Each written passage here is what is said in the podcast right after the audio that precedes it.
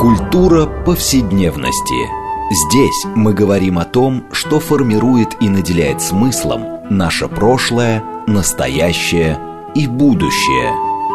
Ведущая, главный редактор издательства «Новое литературное обозрение» Ирина Прохорова. Культура повседневности. Программа предназначена для лиц старше шестнадцати лет. Здравствуйте! Мы продолжаем цикл передач под общим названием «Культура повседневности». Напомню нашим радиослушателям, что эта программа посвящена разнообразным темам, связанным с нашими ежедневными практиками, различными укладами жизни, всему тому, что мы часто пренебрежительно называем бытом. Наша программа, однако, стремится показать, что многие стороны повседневной жизни являются важнейшей частью культуры и во многом предопределяет и формирует ее развитие. И вот... Эм, Собственно, сегодня мы продолжим э, тему, которую мы постоянно развиваем, а именно связь повседневности с миром идей. А, потому что, в общем, в эпоху торжества научного дискурса мы как-то склонны иногда думать, что наши собственные решения, которые мы принимаем в жизни, диктуются некоторыми рациональными и иногда передовыми представлениями о жизни, что при принятии решений, скажем, государство пользуется экспертной, так сказать, поддержкой консультации.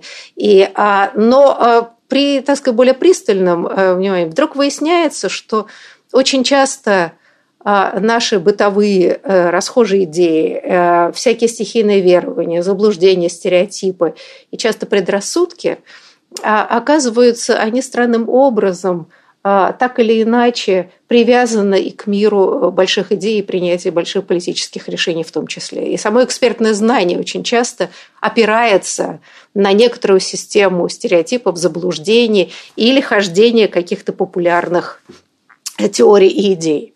И вот мы сегодня как раз попробуем поговорить на очень важную тему. Это, собственно, утопическое мышление вот такое сквозь оптику повседневности. И поговорим мы с вами об этом с двумя нашими гостями. Хочу вам представить. Это Михаил Давыдов, доктор исторических наук, профессор школы исторических наук Высшей школы экономики. Здравствуйте. Здравствуйте. И наш второй гость, который у нас уже неоднократно бывал в программе, Кирилл Соловьев, тоже доктор исторических наук и тоже профессор школы исторических наук Высшей школы экономики. Здравствуйте. Здравствуйте. Я Ирина Прохорова, главный редактор издательства «Новое литературное обозрение», ведущая программы. Но, как уже повелось, мы обычно наш разговор начинаем, отталкиваясь от какой-то важной книги, недавно вышедшей. И вот сегодня это, собственно, книга Михаила Давыдова, которая называется «Цена утопии». А, и, собственно, мой первый вопрос будет э, к автору. А, скажите, пожалуйста, а вот какова эта главная утопия, главная утопическая мысль, э, которая, э, собственно, в вашей книге и рассматривается? Ну, после... Э... занятий э, социально-экономической истории России э, второй половины девятнадцатого, начала двадцатого века, многолетних занятий, э, я пришел к выводу, э, что, который постарался в книге обосновать, что э, Россия э, после отмены крепостного права и вплоть до тысяча девятьсот шестого года, ну, точнее, до конца, э, так формально, может быть, тысяча девятьсот пятого года, пыталась построить, реализовать антикапиталистическую Турцию, смысл которой сводился к тому, что Россия отвергает все, все то, что принесло врагам и конкурентам процветание в индустриальную эпоху, то есть в девятнадцатом веке, а именно э, общегражданские права э, и свободу бизнеса, э, свободу предпринимательства прежде всего. Э, и что она будет самобытной великой державой, то есть будет решать э, судьбы мира, будет влиять на мировую историю, вот э, отвергая, отторгая все то, что принесло э, успех э, врагам и конкурентам.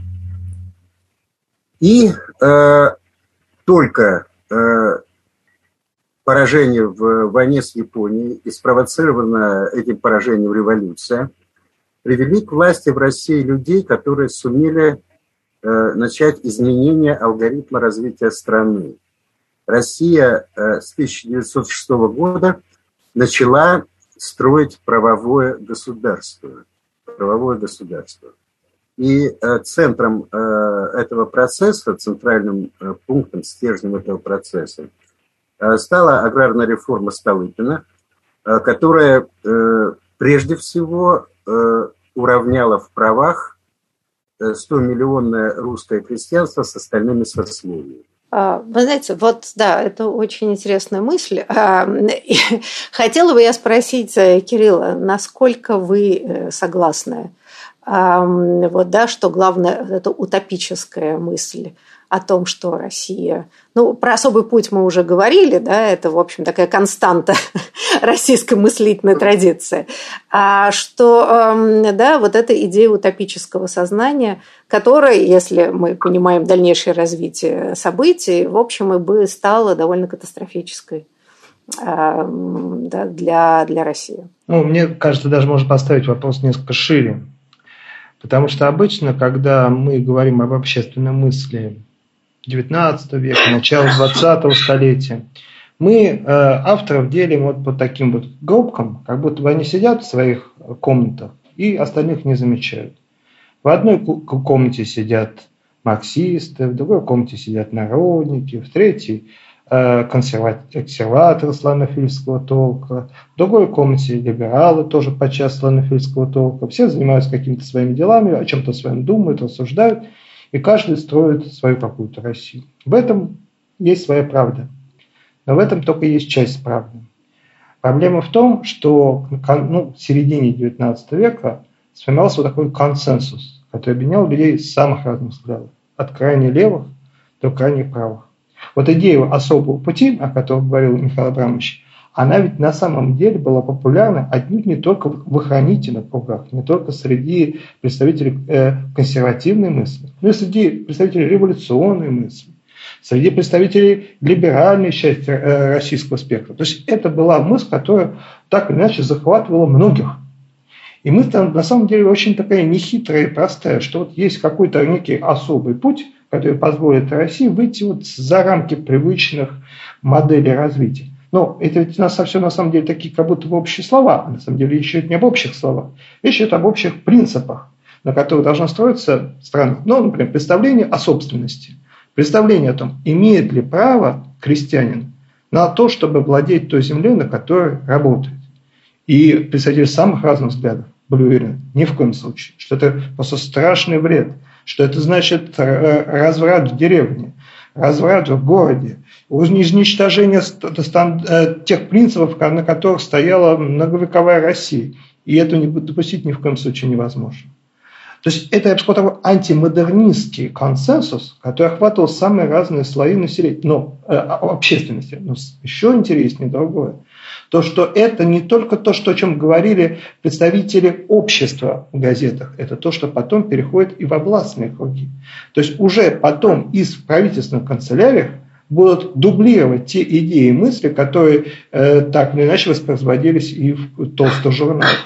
То есть это идея, которой очень было сложно переломить эту э, тенденцию, интеллектуальную тенденцию. В огромной степени это объясняет значение Первой русской революции. Она ломает привычный уклад, который прежде, интеллектуальный уклад, который прежде казался совершенно незыблемым для абсолютного большинства. Мне кажется, очень важная мысль, на которой, э, которую пишет Михаил Абрамович в своей книге, о которой обязательно нужно отметить, то, что мы так привыкли думать, что сначала какие-то, ну, такой у нас э, издержки марксизма, такой экономоцентризм мышления, что сначала какие-то происходят экономические процессы, а потом вслед за ними подтягивается все остальное. Что давайте сначала выстроим определенный экономический базис, а потом дальше какие-то определенные интеллектуальные процессы, они подтянутся само собой. И права человека появятся, и представление о собственности появится, и правое государство появится. А вот ситуация оказывается прямо противоположной. Сначала появляются определенные идеи, сначала появляются определенные стереотипы мышления, восприятие крестьянства в том числе, восприятие основной массы населения, а потом вслед за этим уже и подтягиваются и экономические процессы. Они в известной мере становятся вторичными по отношению к тому, что мыслило тогдашнее российское общество, а вслед за тем и мыслила российская бюрократия. Знаете, да, Потому вот... что они были... Да, пожалуйста. Потому что они были неразрывны. Вот вы знаете, известно, что Николай Первый довольно осторожно относился к славянофилам. Ну, все мы там помним, что он арестовал там Хомякова ненадолго, и беседу с ними, и все. Но идеи славянофилов в, э, при дворе, в аристократии, в Петербурге, так, в широком, ну, в том смысле, в каком его привыкли понимать, э, со времен э, войны и мира, идеи славянофилов были очень популярны. И именно они э, в гигантской степени определяли э, ход экономического развития. Знаете, есть прекраснейший пример, это ну, два примера.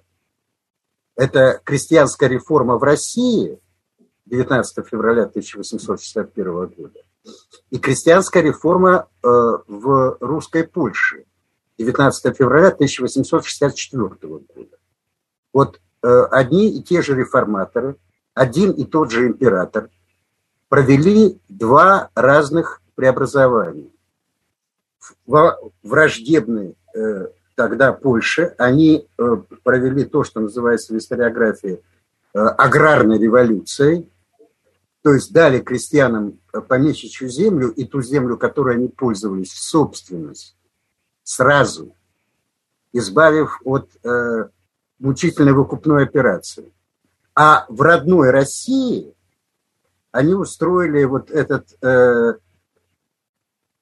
ужас-кошмар, который продолжался, так сказать, до революции пятого года, и который действительно разломал русское сельское хозяйство.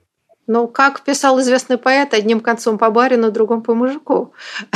Скажите, а я хотела спросить, вот как раз эта разница земельной реформы в Польше и, собственно, да, в Центральной России. Но разве это не было вполне в духе империи, которая управляла очень разными этносами и культурами, устраивать разные законы, да, как, я не знаю, княжество Финляндское, mm-hmm. где никогда не вводилось крепостное право. Были разные системы законов, и то же самое, собственно говоря, и в Польше. Там лишь бы наказать шляхтичей, которые, значит, мутили воду, mm. да, собственно, встали на сторону крестьянства, чтобы, ну, фактически унизить э, польское дворянство. Mm. А mm. ситуация mm. в России, как бы в центральной части, главной, была другая, поэтому вот, вот вам и разные законы. Мне кажется, понимаете, вот унизить – это все-таки э, больше из области эмоций. Нет, а, я неправильно, это, наверное, это... выразилась. То есть, я не знаю, обессилить, да, лишить, да, простите. Да, да. Вот это дело. У, у реформатора была прямая цель – оторвать польское крестьянство от мятежной шляхты. Да. К этому моменту, к началу шестидесятых годов, было уже совершенно э, ясно, был опыт Европы, что там, где крестьяне имеют землю в собственности, они абсолютно равнодушны к любой революционной пропаганде. На этом, кстати, основывалась родовая ненависть марксистов к крестьянству.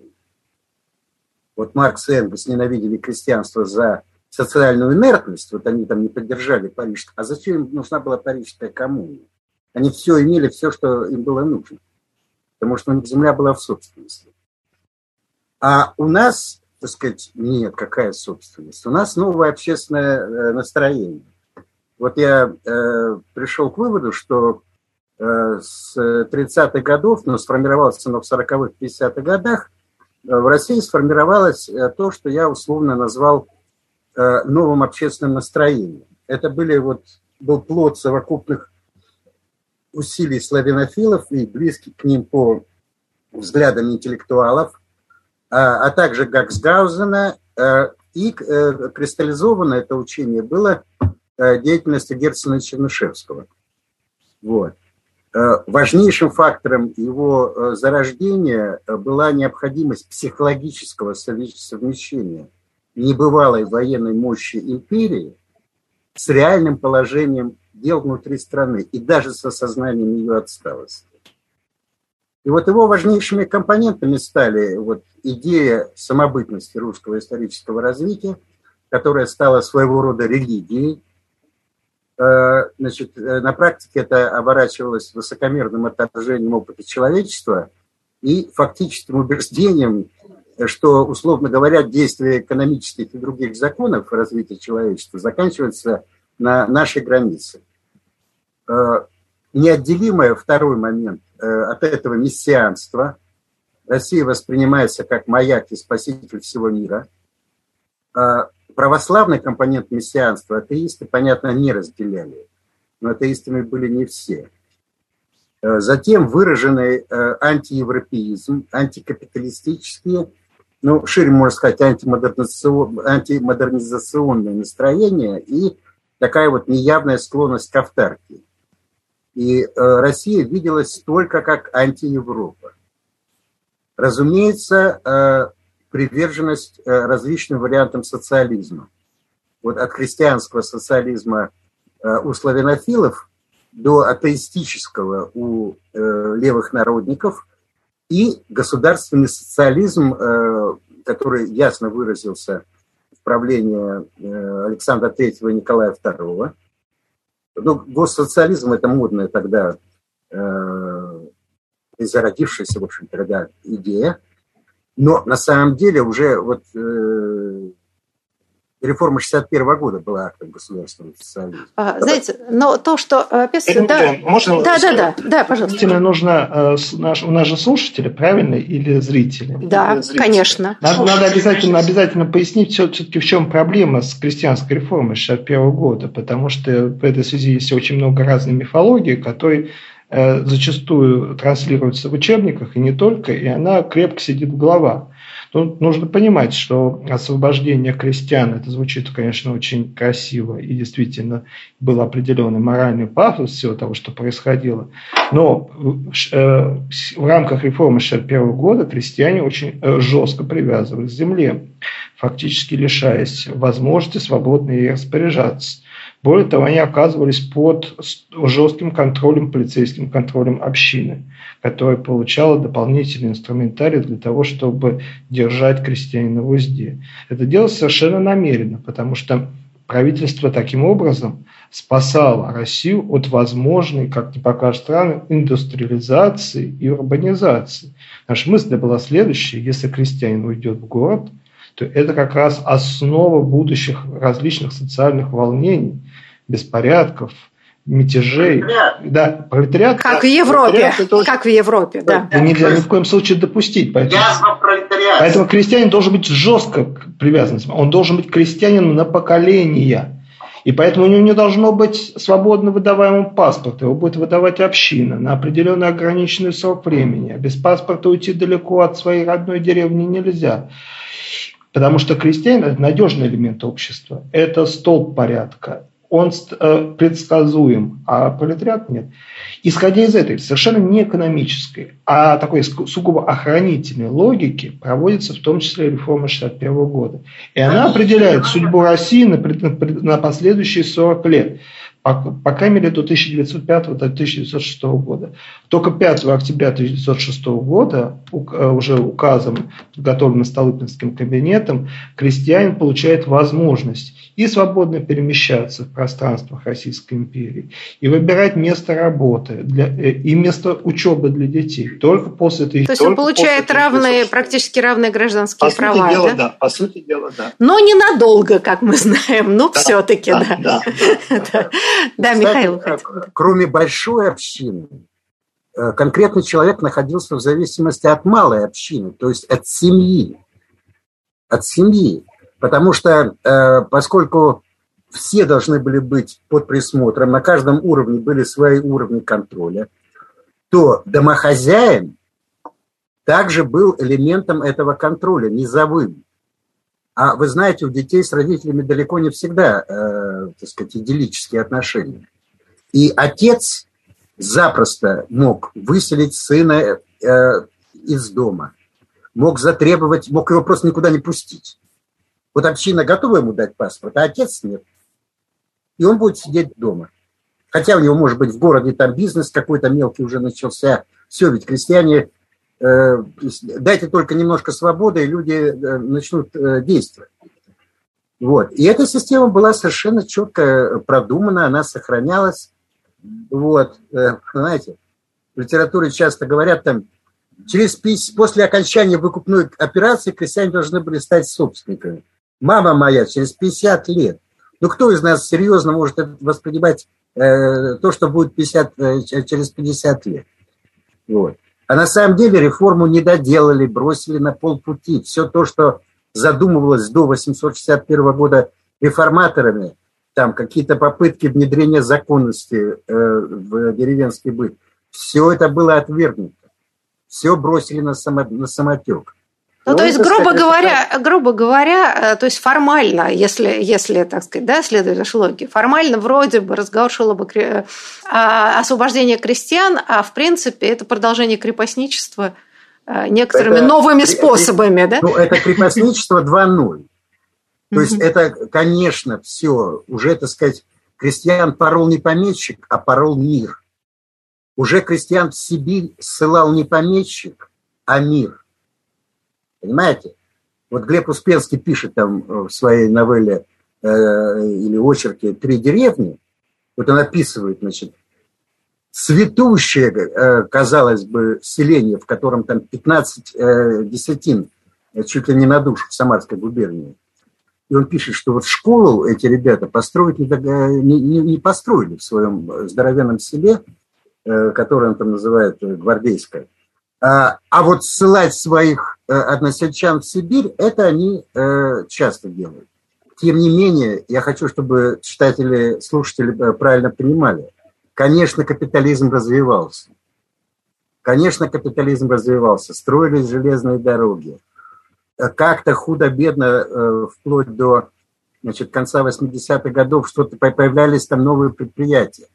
То есть развивался капитализм, но он развивался не благодаря, а вопреки. Ну, я правильно понимаю? И общественному настроению.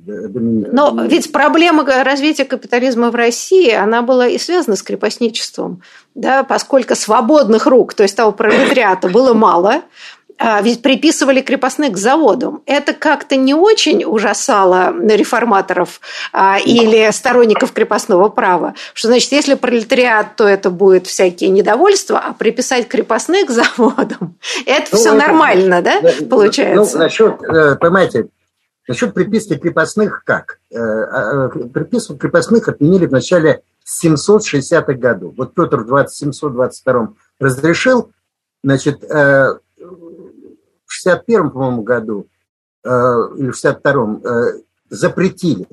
Павел Первый снова разрешил покупать крестьян к заводам, но фабриканты уже этим не воспользовались. Этим не воспользовались.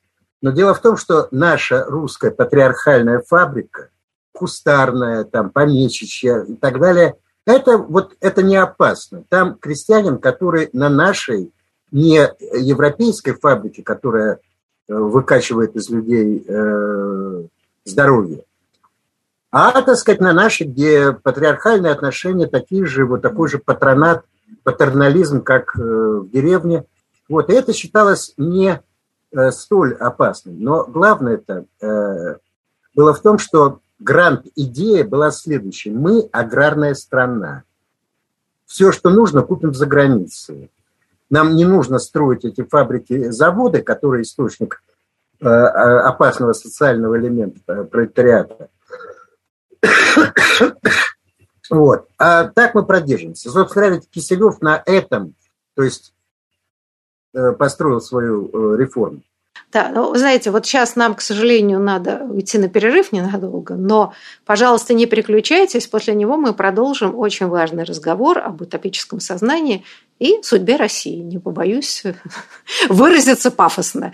Так что не переключайтесь.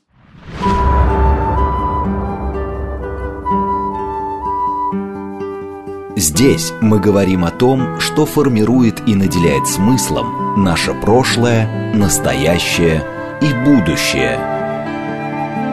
Культура повседневности. Мы продолжаем разговор в программе под общим названием «Культура повседневности». Напомню нашим радиослушателям, что мы сегодня беседуем о утопическом мышлении и какое влияние оно оказало на историю России. А у нас с вами два гостя, еще раз их представлю вам. Михаил Давыдов, доктор исторических наук, профессор Высшей школы экономики, и Кирилл Соловьев, доктор исторических наук, профессор Высшей школы экономики. И мы обсуждаем проблемы утопизма в мышлении и политических решениях и социальных движениях, отталкиваясь от книги Михаила Давыдова, которая называется «Цена утопии», где он пытается показать, что главная проблема страны связана так или иначе с доминированием такой антикапиталистической утопии в девятнадцатом веке, что можно построить развивающуюся страну, отвергая индустриализацию и всем тем, что, значит, проклятая Европа пытается нам навязать. Я бы сказала, этот дискурс удивительно стоек и периодически входит в моду. Так вот, перед перерывом мы, собственно, беседовали о проблемах отношения к крестьянству, идеи патриархальности как как преимущество России. И вот я хотела бы все-таки остановиться вот на этой важной теме идеи такого, то, что называла в книге, названо, мне кажется, очень важно, социальный расизм, это, да, отношение к крестьянству. И причем для меня оно очень важно, потому что мне кажется, что это одна из самых стойких порочных идеологем, которая прекрасно дожила до нашего времени и в разговорах про народ. По-моему, просто можно цитировать классиков девятнадцатого века. Так вот, да, в книге как раз приводится цитата замечательного литературного критика Павла Анненкова, который как раз говорил, да, в тысяча девятьсот сороковых годах. В части общества господствовал тип горделивого, полубарского и полупедантичного презрения к образу жизни, к измышлениям темного работающего царства. И что многие, значит, кичливость образованности омрачала иногда самые солидные умы. Привычка к высокомерному обращению с народом была так обща, что, общая, что ей тронуты были даже и люди, оказавшиеся впоследствии самыми горячими адвокатами интересов и прав. Знаете, мне кажется, это важнейшая история, потому что есть целый ряд исследований, параллелей, например, отношения крестьянство в России и, например, отношение к рабам в Америке, где американские плантаторы и российские помещики часто, так сказать, защищая необходимость крепостничества или рабства, вообще приводили практически одни и те же доводы. И главное, этот был вот этот патернализм, что народ или как угодно, или рабы, или крепостные, они как дети, они самостоятельно не могут, они не готовы, их надо, значит, прежде чем давать им свободу, надо их воспитать, перевоспитать. И этот патернализм, мне кажется, и есть вот эта центральная проблема российского общества. Вот так ли это? Да, ну, Кирилл, давайте кажется, вам дадим слово. Мне да? кажется, тут самое интересное то, что так рассуждали отнюдь не только помещики. Если так рассуждали помещики, это можно было бы легко объяснить. Но и э, в революционных кругах это был очень привычный стиль мышления. Э, собственно, на этом строится все народничество. На том, что вот есть такой народ, он несчастный, замученный, действительно страдает от государства, от произвола. Но проблема в том, что он сам не понимает, почему он страдает. Он объяснить это сам себе не может. То есть нужен, нужна сила, который либо объяснит ему, то есть просветит. Или, может быть, даже некоторые говорили, и не, не стоит просвещать, потому что это бессмысленно, бесполезно, надо что-то за, за него делать. Но так или иначе, вот этот под, э, без такой э, очень жесткий опекунский контроль над народом предполагался со стороны, по сути дела, всех э, революционных сил. Но, но и, разумеется, ровно то же самое мы найдем у э, консервативной части российского политического спектра. Так будут рассуждать и в ближайшем кругу Каткова Михаила Никифоровича. Так будут рассуждать и Константин Леонтьев. Но на самом деле так будут рассуждать и некоторые представители либеральных кругов, в том числе, они тесным образом связаны на самом деле тоже с народнической традицией. То есть получается, что вот эта позиция, она будет э, доминирующей. Вот те преобразования, о которых мы с вами говорили уже сегодня, они ведь проходили под маркой народолюбия. Они ведь проходили не потому, что мы хотим народ этот контролировать, а потому, что мы очень любим этот народ. Потому что мы желаем ему всего самого доброго, но он-то сам не понимает, что ему нужно. Поэтому за него будем решать мы. Мы ему создадим определенные жесткие рамки, которые позволят ему должным образом развиваться, приумножая величие России. Потому что величие России как раз строится на наличии такого народа. В свое время еще, правда, это было в царствовании Николая Павловича. Дубельт Леонтий Васильевич рассуждал о том, что отсутствие свободы – это великое счастье русского народа, потому что свобода всегда ведет к развращению. А вот, скажем, Дмитрий Алексеевич Хомяков рассуждал о том, что русский народ – самый свободный народ в мире, потому что он свободен от политики. Потому что политика – это всегда великое несчастье. Нужно думать о разных ненужных вещах в то время, когда нужно думать о душе, о великом, о вечном. А вот русский народ, в отличие от французского, немецкого, английского, совершенно об этом думать не должен. Именно поэтому в этом и заключается его подлинная свобода, которая его заметно отличает от всех его западных соседей. Именно поэтому в России революция в принципе невозможна. Именно поэтому Россия развивается без социальных конфликтов.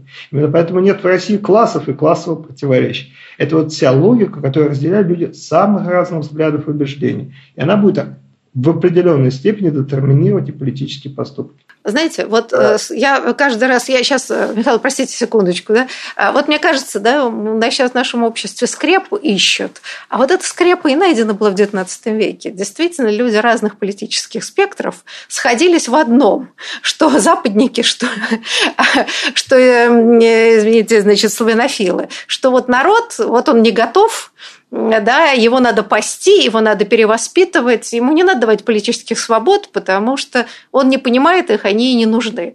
И, вот, и удивительно, что, я бы сказала, в нынешнее время, если так покопаться, боюсь, что это и есть тоже скрепа, которая объединяет очень разные социальные группы, часто конфликтующие друг с другом во многих политических вопросах. И вот эта живучесть этого стереотипа, она меня всегда поражает. А в известном мире мы живем еще в девятнадцатом веке, потому что вся, вся стилистика, весь... весь в конце восемнадцатого. Ну, все-таки, я думаю, в девятнадцатом, потому что вот риторика тридцатых, сороковых годов девятнадцатого века, да, она один, сохранилась до сих пор, живет и процветает. Один к одному, только...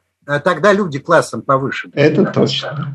Вот. Но штука в том, что, понимаете, вот, ведь э, я там пишу, по-моему, что первый гласный манифест русского консерватизма – это э, карамзинское письмо из деревни, э, которое появляется в восемьсот втором году, то есть тогда, когда Александр Первый, э, негласный комитет, э, начинает думать о э, изменении э, значит, статус-кво, когда появляется что, то, что нужно консервировать, спасать, а именно крепостничество.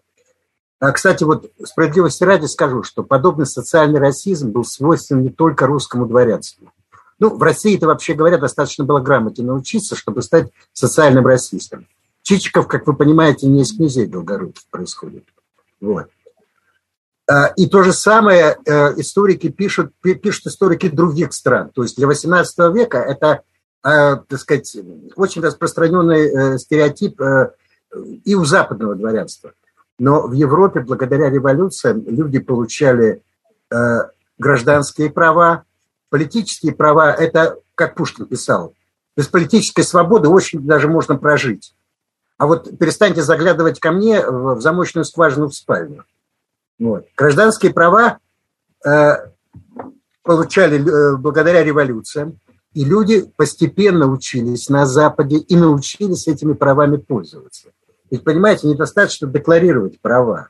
Надо, чтобы люди их осознали и научились ими пользоваться. Ну, здесь, конечно, э, то, что делает э, государство, как живет страна, играет, конечно, главную, в общем, решающую роль. А социальный расизм, да. Да, но это такое то, что вот американский историк Питер Колчин, да, который как раз и сравнивал американское рабство, крепостничество, он и называл такая расиализация крестьян.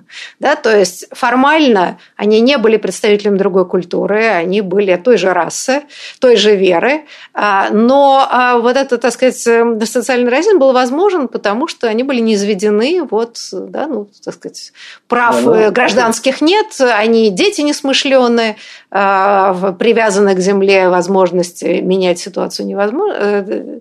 И, в общем, да, это оказалось такой важной, стойкой чертой мышления. Я хочу поддержать Кирилла Андреевича в том плане, что, понимаете, ведь чего хотят народники, эсеры, самая массовая партия, которая пятьдесят процентов получила на выборах в учредительное собрание в семнадцатом году.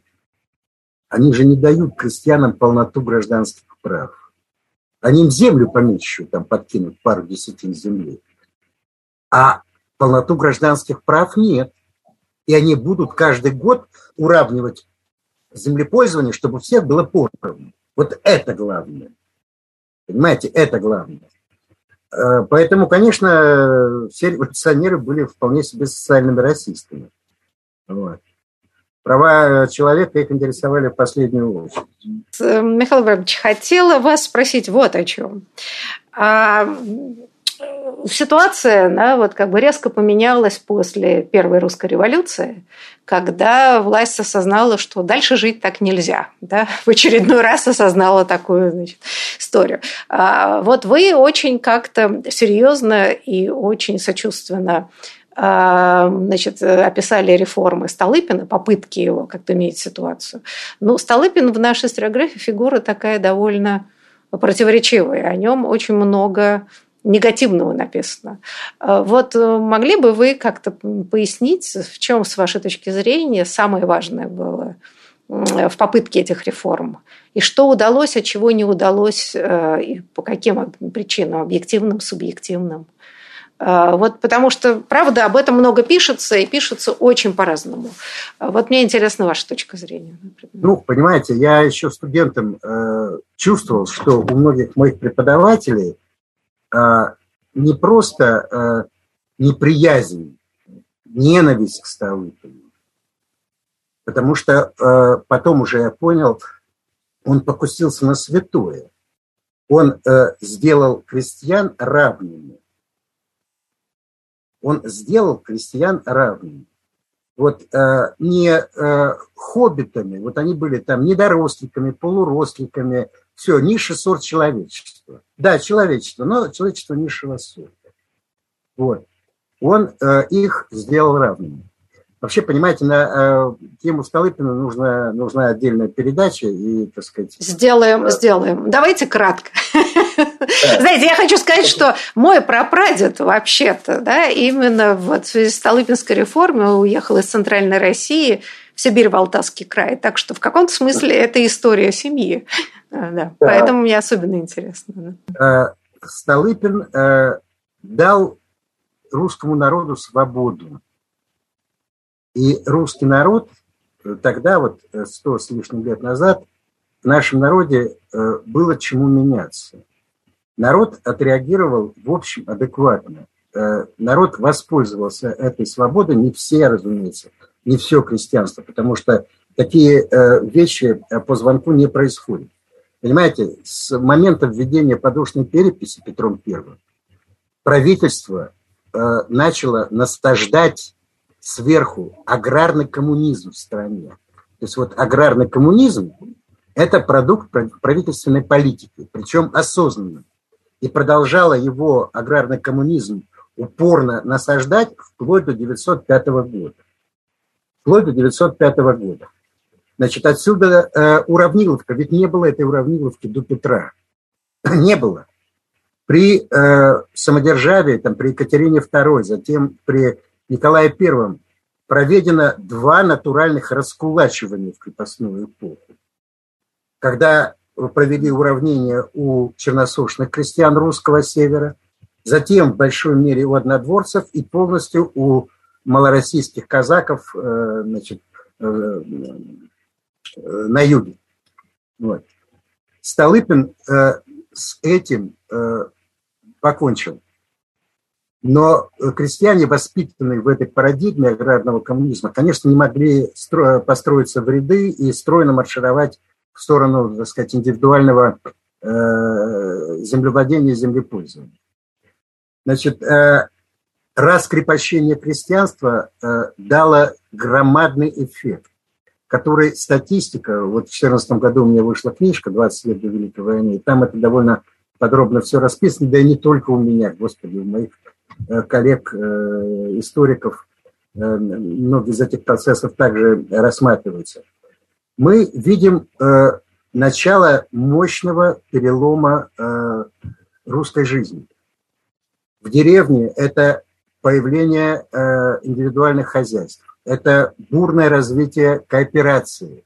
Вот почти полвека говорили, все, нет в деревне кредита, кулаки дают там за бешеные проценты, ростовщики, появились кредитные товарищества, и их показатели вырастают за десять лет на порядок, то есть в десять раз. Вот их были сотни, а стали там, пятнадцать тысяч, в которых были десятки миллионов семей крестьянских.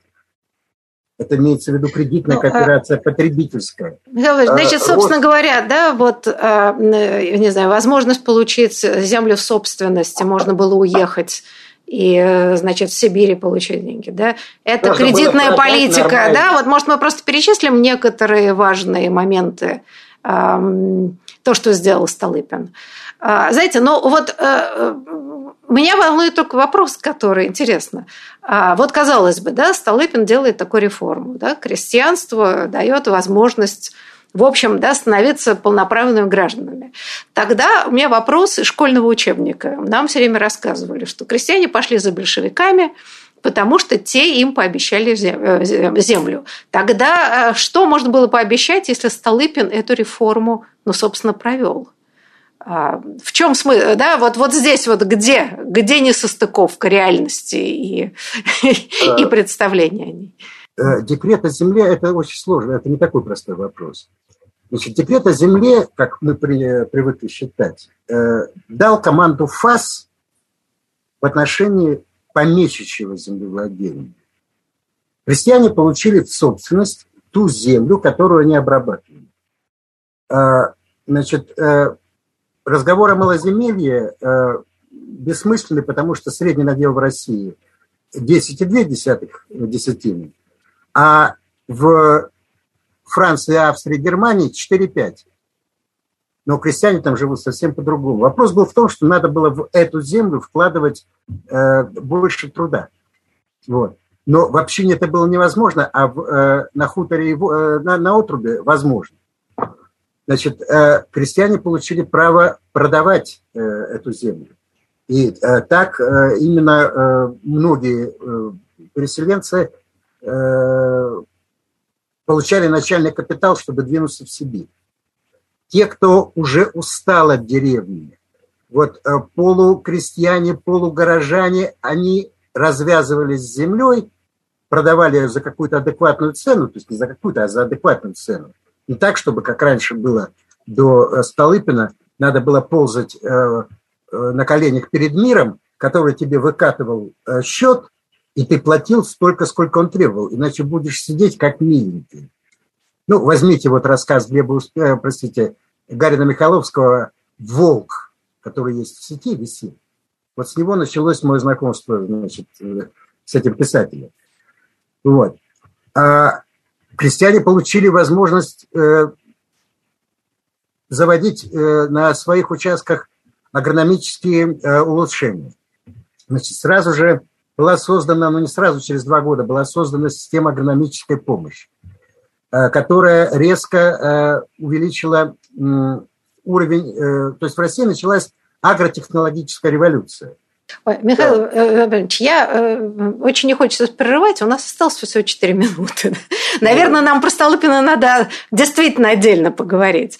А, а, и все-таки, тем не менее, эта реформа а, провалилась. А, вот, а, нет. Вот, нет, не провалилась, да? А, вот, Кирилл, тогда вы поправьте меня. Все-таки, казалось бы, да, вот такой серьезный шаг. Возможность крестьянства, подавляющее число которого, да, собственно, это основная часть населения, могла стать, в общем, полноправными гражданами. И все-таки тогда все время спрашивают, ну почему же тогда произошла революция? Что? Что? Да, почему не хватило всего этого, да, чтобы опять лодка не перевернулась? Да. Я скажу так, тема столыпинская, как правильно сказал Михаил Абрамович, она бесконечная. о ней можно не одну передачу сделать, а несколько уж точно. И э, на самом деле поразительная вещь, если вдуматься. Вот Столыпин был премьер-министром всего-навсего пять лет. И, эти, и вот эти пять лет, там, не десять, не двадцать, мы обсуждаем до сих пор. Это вызывает дискуссии, споры, книжки пишут. Значит, что-то за это время произошло такое, что очень сильно взбудоражило общественное сознание тогда и до сих пор влияет на наше восприятие происходящего. Теперь, за это время можно перечислять очень много чего, что было сделано. И отнюдь не только в области крестьянского вопроса, потому что Столыпин вышел в марте седьмого года целой программой реформ, которая касалась и судебных преобразований, системы местного самоуправления, управления, образования, высшего образования, среднего. То есть это целый комплекс реформ, который предполагал, кстати, в том числе и политические подвижки. И, собственно, они произошли. И это, кстати, прямое следствие Первой русской революции. У нас очень любят такое словосочетание, на мой взгляд, совершенно лишенное всякого смысла, поражение Первой революции. Революция не может потерпеть поражение. Она либо есть, либо нет. Вот Столыпинские реформы – это в известной мере результат Первой русской революции. Это, в этом смысле Столыпин был революционным деятелем, можно сказать. Другое, другое дело, что, что тут возникает естественная связка, я поэтому спешу комкую э, свою мысль, но тем не менее, связка с событиями семнадцатого года, но, ее, это, но эта связка в известной мере случайна, ее надо разрывать. Потому что вне контекста Первой мировой войны понять события семнадцатого года, на мой взгляд, очень-очень затруднительно, если вообще возможно. Наконец, глав, главная проблема э, системы, в конце концов, это именно политическая проблематика. Собственно, тут был такой острый, тонкий момент, где порвалось, где, в общем-то, решилась судьба страны уже на последующие десятилетия. А прямого отношения к тому, что творилось в том числе в рамках переселенческой политики, в том числе в современном Алтайском крае, это не имеет никакого отношения. Напротив, это то, то что произошло в рамках переселенческой политики, это прямой результат столыпинских реформ, которые мы видим вплоть до сих пор, потому что многие населенные пункты возникли, кстати, именно тогда и существуют до сих пор. Их четыре тысячи минимум возникло. И, понимаете, Николая второго свергли не за неудачную модернизацию, а потому что, как считалось, при нем нельзя, с ним нельзя было выиграть войну Первую мировую. Понимаете? А свержение царя открыло возможность безнаказанного мародерства. Безнаказанного мародерства. И э, я задам вопрос, который задаю в книге. Часто ли люди удерживаются от возможности безнаказанного мародерства?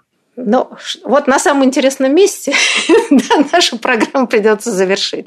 Я только утешаюсь тем, что мы наметили столько интересных тем для дальнейших разговоров, что мы обязательно их продолжим.